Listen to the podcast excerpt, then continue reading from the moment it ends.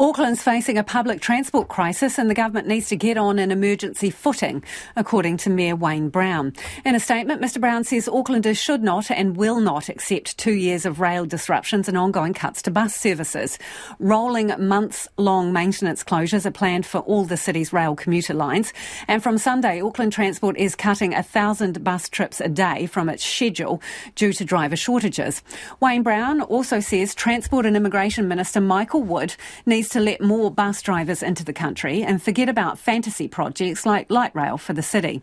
Now, we asked the Mayor and the Minister, Michael Wood, for an interview. They both declined.